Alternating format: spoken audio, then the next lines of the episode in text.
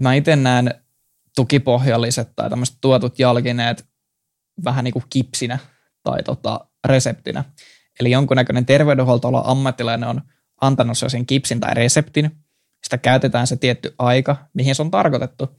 Ja sitten kun me ei tarvita sitä reseptiä tai kipsiä enää, niin eihän me sitten ruveta syömään lääkkeitä tai pidä turhan takia pitää mm. kyynär, kyynär, kyynär päässä niin kuin kipsiä sen takia, että se, meillä on se olemassa. Moikka ja tervetuloa erojumista.fi podcastiin. Mä oon toinen hosteista Kalle ja sitten mulla on tänä kaverina Iina. Moikka. Noin Iina. Meillä olisi tänään aiheena tota, nilkkaa jalkaterää, mitä eri ongelmia siihen liittyy, niin pureudutaan aiheeseen. Joo, tosiaan tota, aika sille laaja aihe ja me ollaan nyt rajattu tästä aiheesta ulkopuolelle tämmöiset niin kuin, ö, pysyväislaatuiset vammat ja ominaisuudet hermotukseen ja erilaisiin sairauksiin liittyvät erityisesti. Ja lisäksi myös pääsääntöisesti tämmöiset tapaturmaisesti syntyvät vammat nilkan alueella ja jalkaterän alueella. Et, et ei mennä mihinkään mm, akillesjänne repeämiin tai katkeamiin, eikä, eikä myöskään mennä mihinkään diabeteksen aiheuttamiin muutoksiin, eikä myöskään sit mennä mihinkään peroneushermon aiheuttamiin joo, eli, ongelmiin. Joo, ja tämmöiset tarkat spesifit vaivat tällä kertaa pois. Joo, puhutaan semmoisista yleisimmistä, niin kevyimmistä vammoista, jotka on aiheutunut esimerkiksi vääränlaisen harjoittelun tuloksena tai kenties vääränlaisten jalkinavalintojen mm. muodostamana. Et, et joudutaan vähän rajaamaan sitä aihetta, mutta tota, jos me nyt aloitetaan sitten tällä, että käydään vähän läpi tätä jalkaterän ja nilkan anatomiaa sille lyhyesti, ytimekkäästi ja yritetään ottaa sieltä ne kaikista niin kuin, tärkeimmät asiat esille. Joo, mä voin tosiaan aloittaa. Eli siellä on tota, lyhyesti meillä on kolme pohjelihasta tai kolme osaa poh- pohkeessa, mutta yleensä niitä, yleensä niitä käsitellään niin kuin samana kokonaisuutena. Puhutaan pohkeista. Mm. Ja sitten meillä on nilkan etupuolella tota, ihan nämä säären, säären niin kuin lihakset. Siellä on tuo etumainen säärilihas ja sen alla on kaikkea, kaikkea muuta pikkutavaraa. Ja sitten me päästään sinne itse nilkkaan. Ja ehkä nyt nilkasta, mitä anatomisti pitää tietää, siellä on kaksi eri niveltä, mistä ne liikkeet tulee. Ylempi nilkkanivel on se, mistä tulee tämä koukistusojennussuunnan liike, esimerkiksi kun teet pohkele nousuja. Mm. Ja sitten on se alempi nilkkanivel, mistä tulee pronaatio ja supinaatio. Eli silloin, kun jalkaterä painuu lattia kohti, kun vaikka jalkaterän päälle astuu, ja sitten se vastakkainen suunta, eli se jalkaholvi sitten kohoaa. Joo. No tota, käsitelläänkö vielä pronaatio ja supinaatio liikkeinä? Nämä on hyvin tämmöiset tyypilliset, mitkä mainitaan aina, kun puhutaan nilkan liikkeestä ja toiminnasta. Joo, eli pronaatio ja supinaatio kummatkin on tärkeitä liikkeitä nilkalle. Eli tässä on ollut viimeisen niin vi, viiden kymmenen vuoden aikana joku, joku hirveä halu blokata kokonaan pronaatio liikesuuntana nilkasta, mikä on siis tosi tärkeä. Eli silloin kun me astutaan jalkaterän päälle, meidän jalkaterä terä leviää alustalle, meidän nilkka, jalkaterä joustaa alaspäin. Eli sieltä lähtee luut painumaan lattiaa kohti, mutta ne ei kokonaan lysähdä toivottavasti sinne lattiaan asti. Se on lyhyesti tuo pronaatio liikesuunta ja se on tosi tärkeä. Se auttaa absorboimaan sitä voimaa, mikä tulee, kun me astutaan tuota tuohon alustalle. Eli se on vaimennusmekanismi, vähän niin kuin jousiautossa. Mm, vaimentaa sitä Joo, tosi hyvin sanot, vaimentaa. Sen tarkoitus on vaimentaa. Ja sitten se vastaliike, se on se supinaatio, mikä taas sitten jäykistää sitä nilkkaa. Ja se on taas jousi-efekti, mikä ponnistaa meidät sieltä alustalta eteenpäin. Esimerkiksi kävelyssä, kun tehdään tota varvas, varvastyöntöä, niin silloinhan nilkka supinoituu. Eli se on supinaatiossa siinä kohtaa. Ja kummatkin on siis tärkeitä liikesuuntia. Ja niitä ei pitäisi ilman syytä lähteä blokkaamaan tai estämään, koska ne auttaa kävelee tehokkaammin ja taloudellisemmin ja kävely on paljon helpompaa silloin. Mm. Minkä takia sit niin paljon tavallaan mainostetaan näitä pronaatiatuettuja kenkiä ja, ja aika moni tuntuu niinku käyttävän niitä, vaikka sitä nilkan liikettä ja toimintaa ei ole koskaan niinku sen kummemmin mitenkään tutkittu, kukaan ei ole näitä niinku erikseen suositellut, niin miksi yleisesti elää tämmöinen ajatus siitä, että pronaatiotuki olisi niinku hyvä ja suositeltu asia? Mä en itse asiassa tiedä tuohon vastausta. Mä oon käyttänyt tähän niin kuin tosi paljon aikaa niin kuin ihan tutkia, että miksi me halutaan niin paljon estää sitä pronaatiosuuntaa, okei, on myös tämmöinen tämmöinen termi kuin ylipronaatio, eli sitä pronaatiota ei hallita ollenkaan. Se jalkaterä painuu kokonaan lattia ja tulee vähän lättäjalkaefektiä. Mm-hmm. Mutta sekään ei kaikille aiheuta ongelmia, mutta mä en oikeasti tiedä, että miksi, me, miksi on niin iso halu tehdä tukipohjallisia, mitkä estäisi kokonaista pronaatiota, koska niin kuin mä sanoin, se on täysin normaali ja luonnollinen liike, mikä pitäisi tulla, kun mä kävelen. Mulla herää siinä myös sellainen kysymys, että onko se, niin kuin jos miettii, että vaikka se nyt tapahtuisi se ylipronaatio, mm. niin onko näin, että olisi myös muitakin keinoja vaikuttaa siihen, jos kyse on tämmöisestä toiminnallisesta vaivasta, kuin se, että automaattisesti vaan tuettaisiin sitä ylipronatoituvaa jalkaa. Mä niin kuin itse näen ainakin näin, että, että jos on selvästi tämmöinen joku toiminnallinen häiriö, niin se, että sitten aina vaan niin kuin löytyy se tuki sieltä kengästä, niin voisi jopa ajatella, että se on tietyllä tapaa haitallista. Joo, pidemmän päälle kyllä, että kumminkin pronaatio ja supinaatio on lihastyön, ja lihastyön tulosta, mutta se on myös meidän nivelsiteiden tulosta.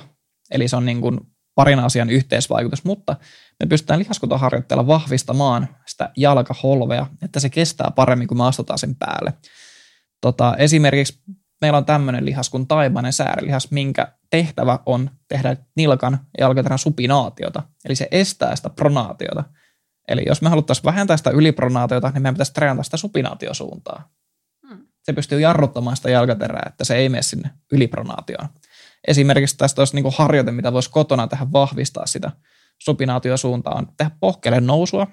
Sidet laittaa tota, tennispallon kantapäitten väliin ja tekee pohkeelle nousun sillä, että se pallo pysyy siellä kantapäitten välissä. Silloin nilkan on pakko kiertyä sisäänpäin, eli supinoida ja estää sitä, estää sitä ylipronaation liikettä. Mm-hmm. Aika helppo keino.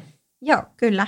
Toki ehkä nyt, nyt on hyvä tähän vaiheeseen sanoa, että jos olet syntynyt niin sanotusti lättäjalan kanssa, mm. niin tällaisilla harjoitteilla niin kuin et varsinaisesti pysty sitä jalan asentoa niin kuin korjaamaan lopullisesti. Et, et se on niin kuin fyysinen ominaisuus. Kyllä, se on just näin.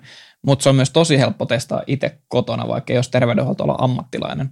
Ihan, että seisot lattialla ja nostat sun isovarvasta ilmaan 45 astetta vähintään ja katot nouseeko jalkaholvi vai ei.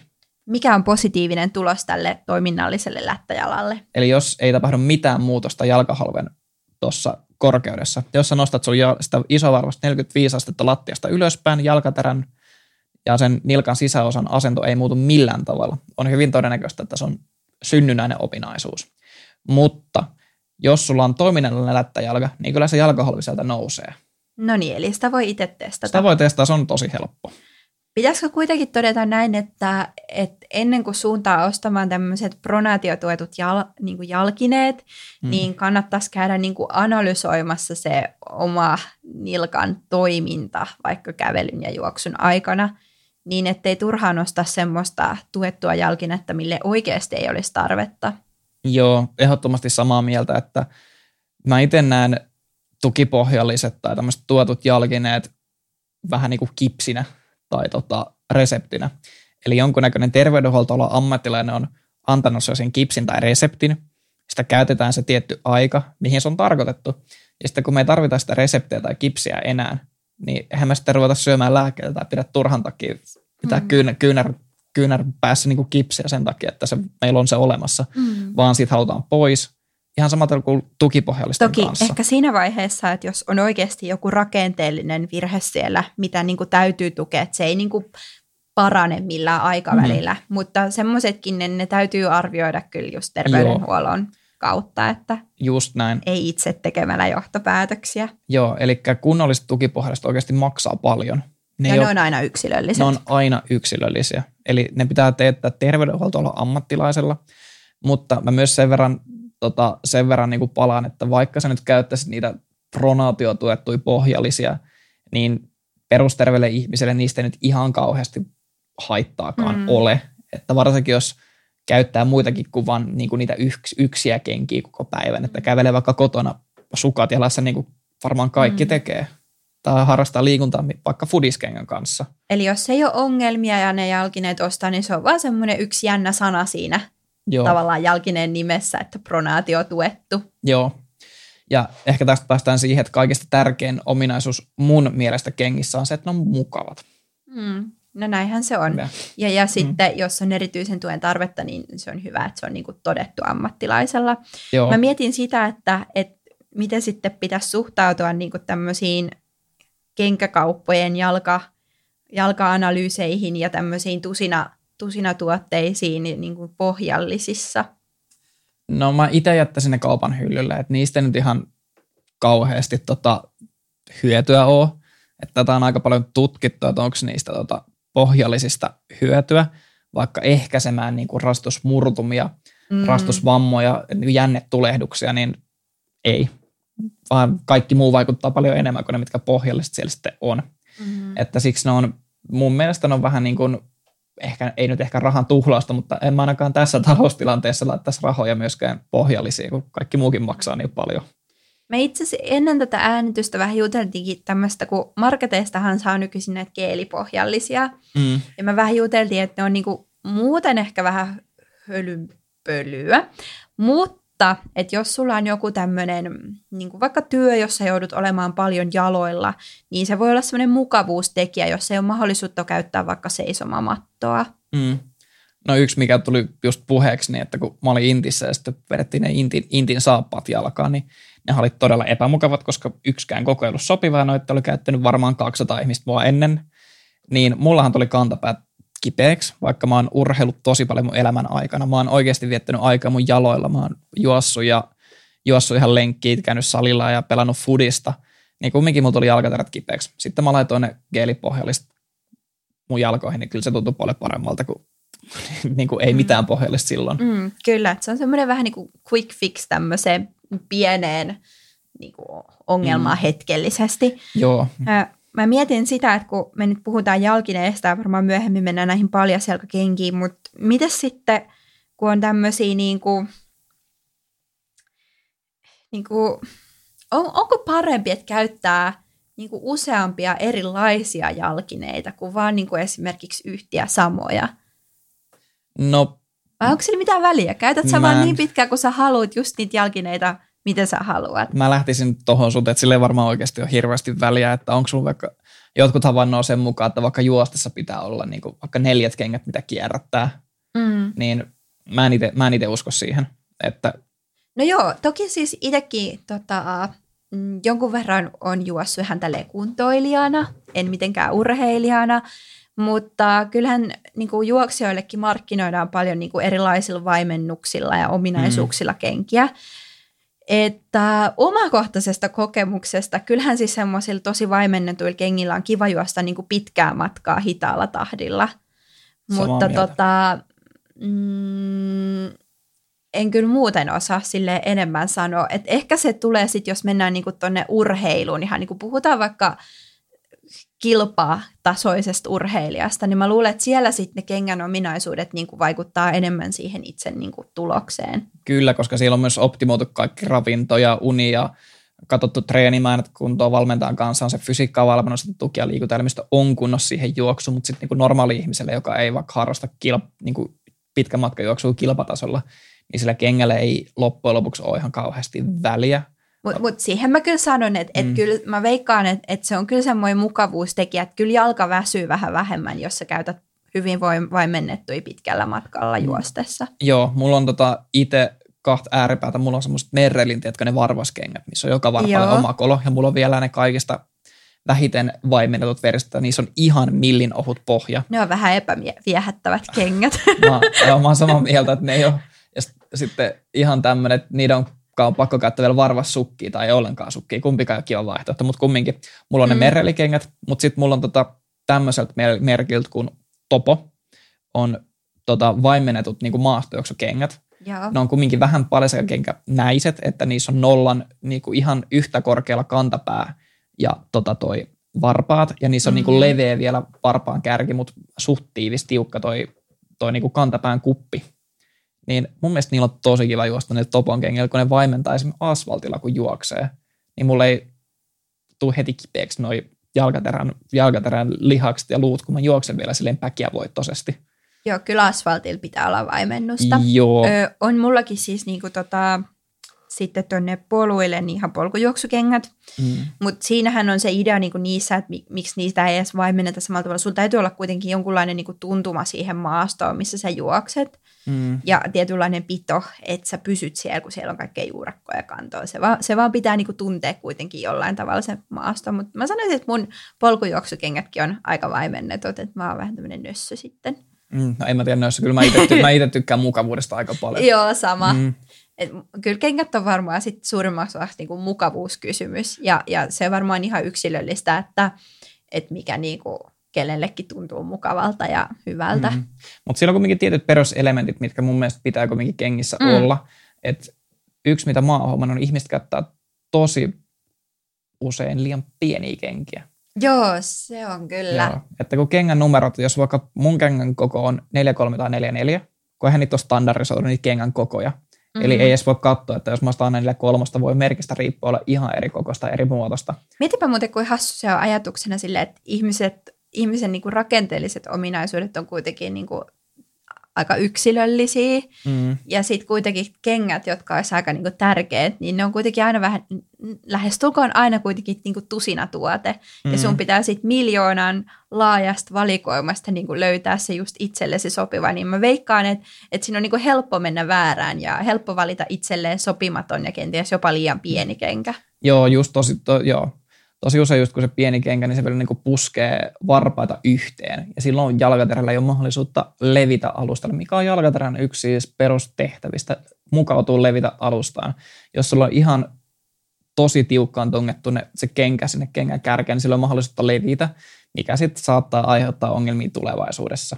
Vaivaisen luut. Si- joo, sa- s- joo sa- saattaa aiheuttaa. Tästäkin on niin kuin mä oon nähnyt niin kuin ristiriitaista tutkimustietoa, että jotkut lähteet sanoivat, että ne aiheut, niin kuin aiheuttaa todennäköisesti, toiset sanoivat, että ei ole pysty todistamaan mm. yhteyttä, että en voi sanoa suoraan tuohon, mutta ei se mukavalta tunnu. Sen takia mä en niin kuin liian kapea kärkisiikään kenkiä. Esimerkiksi tota korkkarit on varmasti, jos sä oot käyttänyt korkkareita, niin ei ole varmaan mukavat kengät. Mä en ole itse käyttänyt korkkareita, niin mulla ei ole tähän kokemuspohjaa.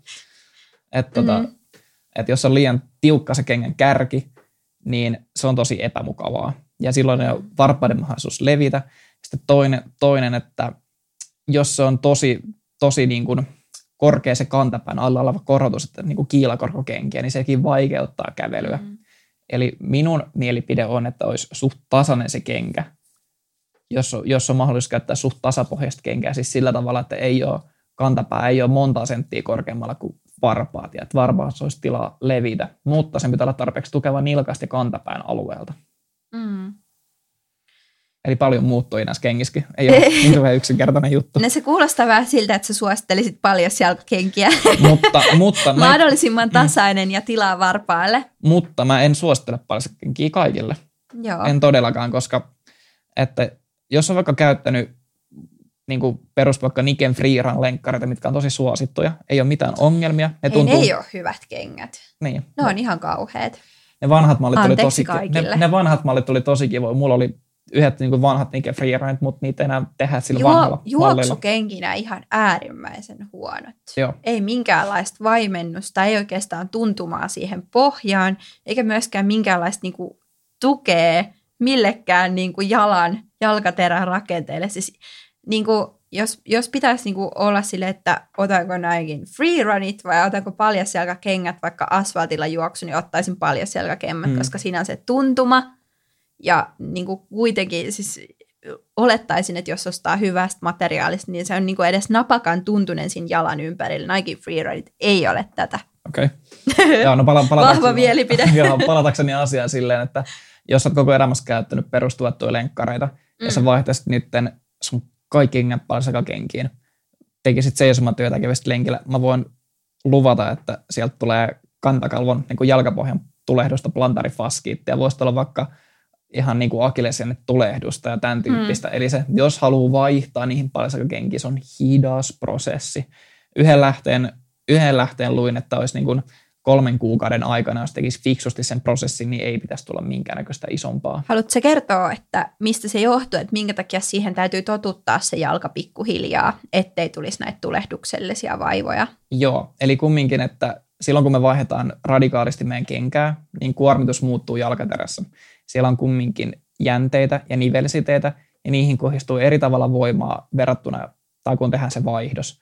Jos on liian nopea ja raju vaihdos, niin niiden eri kudoksien kapasiteetti ylittyy, ja silloin tulee rastusvammaa, tulee esimerkiksi tota, voi tulla ihan marssimurtumaa, voi tulla just akillesjänteen tulehdusta, voi tulla sen kantakalvon tulehdusta.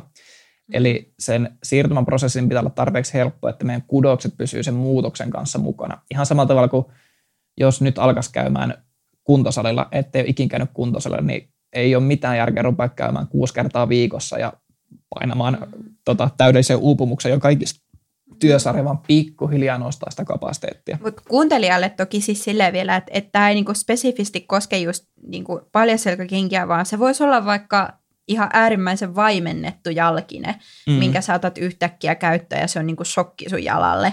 Niin ihan samalla tavalla sekin voisi aiheuttaa tulehdustilan siellä kudoksissa ja rakenteissa. Mm, joo, just näin, että siellä on kuitenkin nämä perus, perustavanlaatuiset niin mekanismit elimistössä, mitkä ei mm. vaihu.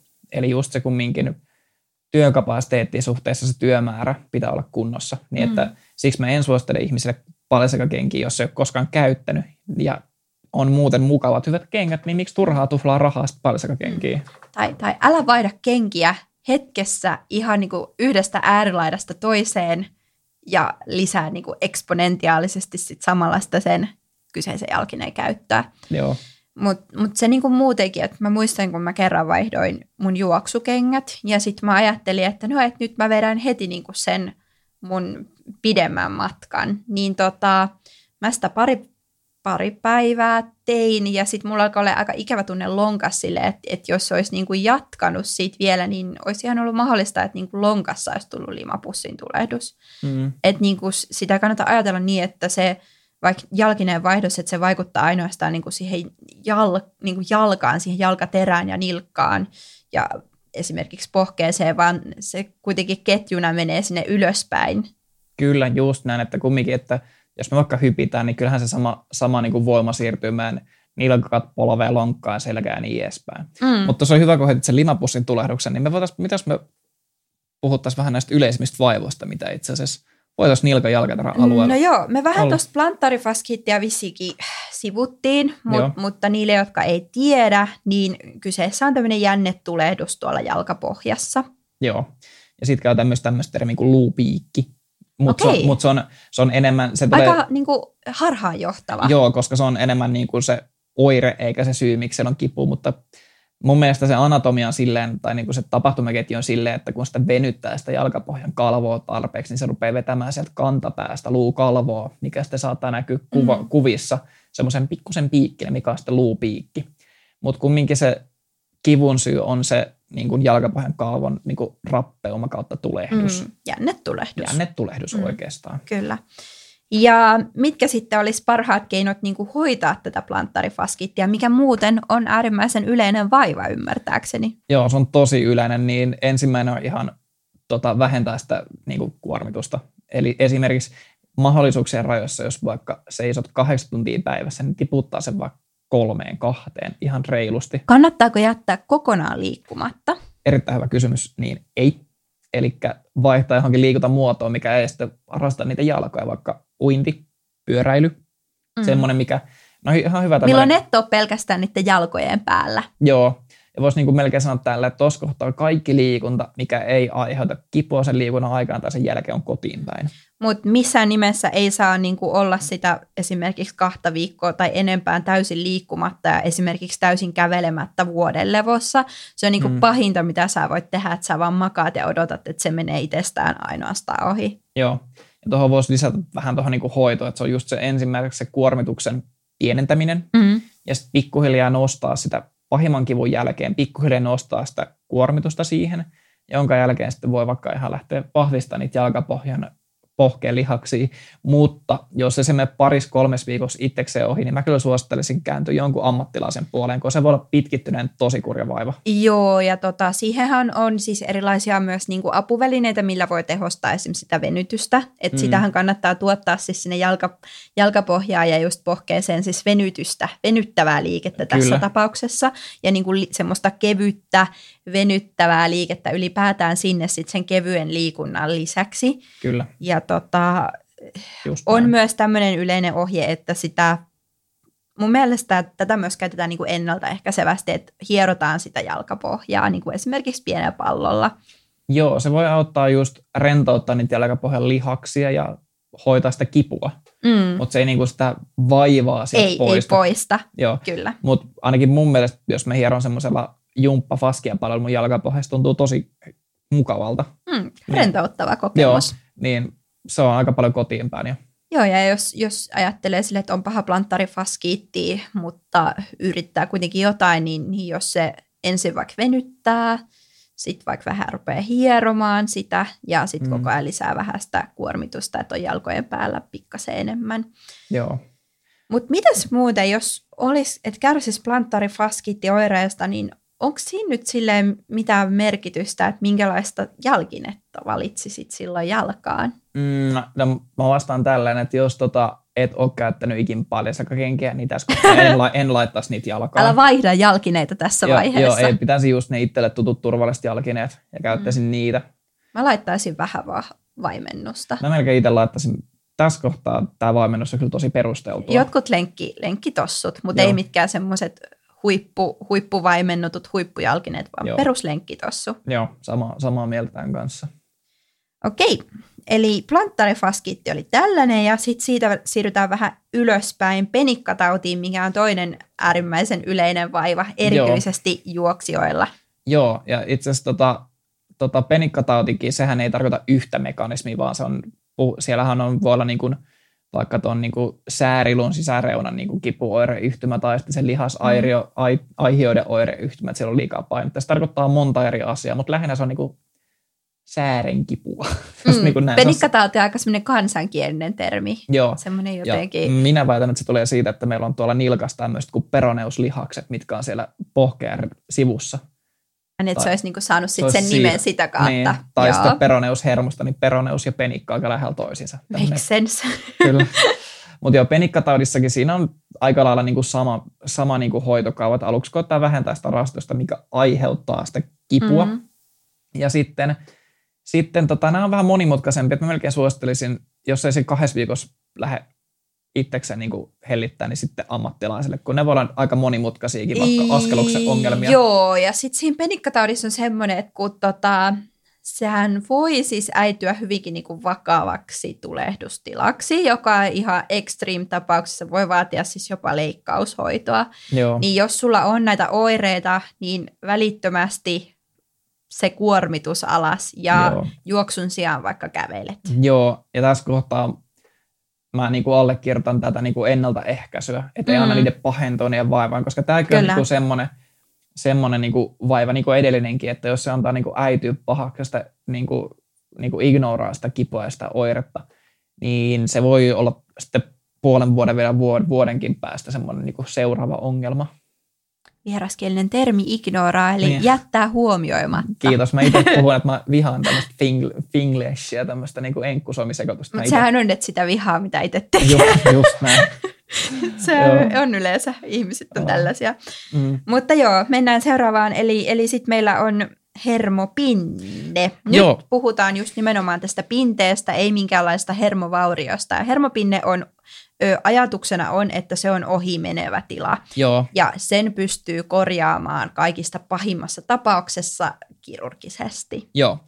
Tässä kohtaa varmaan tarkoitan tämmöistä kuin Mortonin neuro, neuroomaa tämmöistä, että siellä on niin kuin, aika monella ihmisellä on sille, että kun ne on vaikka pitkään ollut vaikka kyykistyneenä, Mm. niin tulee sinne jalka, jalkaterään niin kuin varpaiden väliin semmoinen niin kuin hermopinteen tuntunen fiilis sinne niin kuin luiden väliin, että ihan kuin hermo olisi pinteessä niin kuin luiden välissä, mitä se ei niin kuin oikeasti ole, eihän se siellä pinteessä ole. Miltä se tuntuu se pinne? Onko se sinne kiristävä tunne? Se on vähän niin kuin kiristävää ja vetävä. Mulla on itse ollut tämä tosi useasti. Joo. Eli tota, se on oikeastaan vaan, että siellä on tullut jonkunnäköistä vierasta, vierasta rasitusta ja tapahtumaa sen jalkaterään, niin kuin näihin pikkujalkaterän luihin, ja sitä kautta on tullut tämmöinen niin kuin viiltävä kipu sinne selkeästi niin kuin kahden niin kuin varpaan väliin. Mutta nämä menee aika pitkälti itsekseen ohi. Joo, Eli joo. näin yleensä vaadi minkäännäköistä interventioa ammattilaisilta, mutta ikävä vaiva, koska silloin on tosi nihkeitä kävellä. Joo. Sä ootkin tänne laittanut, että tässä nyt kannattaa miettiä, että minkälaisia jalkineita esimerkiksi käyttää, mm. että voisiko se olla sitten tämä niin kuin aiheuttaja. Joo, yksi, yksi on just tota, että näin käy myös aika usein niille, jotka tekee sen siirtymän sinne paleissa mm. kenkiin itse asiassa, kun ne on nyt tosi muodikkaita tällä hetkellä. Niin näitä Joo. mä oon itse nähnyt useamman, useamman kappaleen. Ja sitten yksi, yksi syy, miksi nämä voi käydä, että sieltä on löystynyt itse asiassa ne varpaiden, varpaiden tota, lihakset. Ja siellä on kumminkin monta eri kaarta ja niin kuin tukirakennetta siellä jalkaterässä, niin siellä on löystynyt varpaiden välistä pikkulihakset, niin ihan niin kuin jalkaterän vahvistavat jumppaliikkeet pidemmän päälle olisi aika hyvä tapa ehkäistä ja hoitaakin tota. Joo. No oikeastaan me ollaan nyt, nämä mitkä me ollaan ajateltu tämmöisiksi yleisiksi mm. toiminnallisiksi häiriöiksi tai ominaisuuksi tai tämmöisiksi tulehdustiloiksi, niin me ollaan nyt oikeastaan käytykin ne, että me ollaan mainittu vaivaisen luu, on ollut plantarefaskiittia, penikkatautia, hermopinnettä, lättäjalkaa. Mm. Niin kuin check. Checklisti käyty. Va- on, checklisti on nyt käyty. Ja tota, mm, onko sulla jotain muuta, mitä sä haluat vielä sanoa tästä aiheesta? Kyllä mä, kyllä mä sanoisin, tota, voisi näihin kenkiin palata, kun on oikeastaan tällä hetkellä tosi niin kuin kuumaa tavaraa ja muodikasta. Ja... Onko semmoinen lyhy, lyhyt recap niistä? Joo, joo lyhyt recap niistä. Että tota, mua itse, ärsyttää niissä, että ne on välillä ihan suunnattoman kalliita.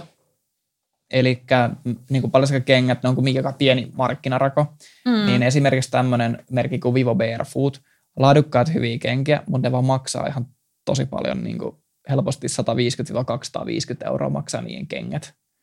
Ja, no onko paljasjalkakengissä sitten niinku näiden valmistajien välillä semmoista merkittävää eroa, että et voiko niinku, ajatella, että että tavallaan, että jos sä ostat huonot paljasjalkakengät, niin ne on sitten oikeasti niinku tosi huonot, tai jos sä niinku panostat, niin sit sä saat priimaa, vai onko ajaako ne kaikki niinku asiansa? Mä luulen, että kaikki ajaa kyllä asiansa, kun niissä ei tarvitse olla tosiaan, kun ne, tarkoitus on olla tuvettomat, niissä on ohut pohja, ei ole mitään pronaatio, supinaatiotukea, ei ole mitään niin kuin tämmöistä. Eli perusominaisuudet Joo. on niissä kaikissa samat. Joo, periaatteessa samat, mutta sitten totta kai, että onko ne, että esimerkiksi tuolla Vivo, Vivo Barefootilla niillä on tämmöisiä niin kuin, esimerkiksi juhlakenkiä. Okei. Okay. mulla on ihan semmoista niin kuin nahka, nahkaset juhlakengät niiltä, koska mähän olen käyttänyt neljä vuotta putken Eli se on, niinku, on niinku kasvanut se paljas jalkakenkätrendi siihen, että nyt, nyt he valmistaa myös näitä juhlajalkineita. Joo, semmoisiakin löytyy semmoisiakin löytyy, mutta tota, joo, ne on aika kalliit kenkiä, sitten niitä ei saa oikein mistään järkevästi ja aika usein pitää tilaa netistä. Mutta vaihtoehtoisia kenkiä niin palsikakengille on just esimerkiksi tämmöiset merkit kuin Topo ja Altra. Mm-hmm. Ja niillä on tosi hyviä kenkiä juoksun et kävelyyn. Ja vaikka työkengissä Topot mm-hmm. ja Altrat on tosi hyviä. Ehkä niin kuin pääohjenuorena se, että jos olet kiinnostunut hankkimaan paljasjalkakengät, niin aloitat niiden käytön maltilla – Mm. Ja, ja sitten kannattaa tutustua tietysti niihin kenkiin, vaikka kaikissa on perusominaisuudet samat, niin myös mietit kenkäostoksilla, että mitä sä toivot niiltä sun kengiltä, mihin sä aiot niitä käyttää, niin kuin varmasti kaikissa muissakin kengissä. Mm, sitten ehkä sellainen, että, että jos sä haluat vaan hypätä siihen trendiin, niin, niin tota, kokeile ihmeessä, mutta ei loppupeleissä niin kuin se, että sinä käytät ainoastaan paljasjalkakenkiä, niin ei se nyt ole niin, kuin niin, niin suuri muutos. Siis jos miettii terveydellisesti, niin, niin tota, ei mikään ihan semmoinen välttämätön terveysteko, enemmänkin semmoinen mukavuusteko, jos koet ne mukavemmiksi ja paremmiksi kävellä. Joo, mä oon just ihan samaa mieltä, että ei muuta sun terveyttä millään merkittävällä tasolla. Mm, paitsi Joo. ehkä niitä jalkaterän ongelmia, jos niitä on, niin niihin voi vaikuttaa jotenkin Joo. pienesti mä itse väitän, että kumminkin aika pienesti, että kaikella mm. mulla on niin paljon enemmän merkitystä kuin sillä loppujen lopuksi onko sulla just se minimaalisesti, minimaalisesti tuettu tai ei ollenkaan mm. tuettu kenkä. Sillä ei ihan kauheasti ole väliä. Eli tehdäänkö semmoinen yhteenveto loppuun, että osta semmoiset kengät, jotka vastaa sun käyttötarkoituksia ja se, joilla on semmoiset ominaisuudet, joita sä niitä kengiltä haet. Mm. Ja olisi ne sitten minkä ääripään kengät, vahvasti vaimennetut tai täysin vaimentamattomat kengät, niin aloita se käyttö just maltillisesti. Joo, ja varmistat, että kengät on mukavat. Joo, Joo, mukavuus se on, tärkeää. Se on se tärkeä, se mukavat Kyllä. kengät. Ja älä osta turhaan tuettuja kenkiä tai pohjallisia, joiden tarvetta ei ole varsinaisesti arvioitu. Joo, koska niistä ei sitten loppujen lopuksi ole todennäköisesti oikein mitään hyötyä. Niin, kyllä. Se on mm. vaan, oot vaan laittanut rahaa sitten niihin. Mm. No niin. Olisiko se meidän jalkajakso siinä? Joo, mä en ainakaan keksi mitään järkevää puhuttavaa. Ei, kiitos Mut- tästä jaksosta. Et, kiitoksia. Moikka.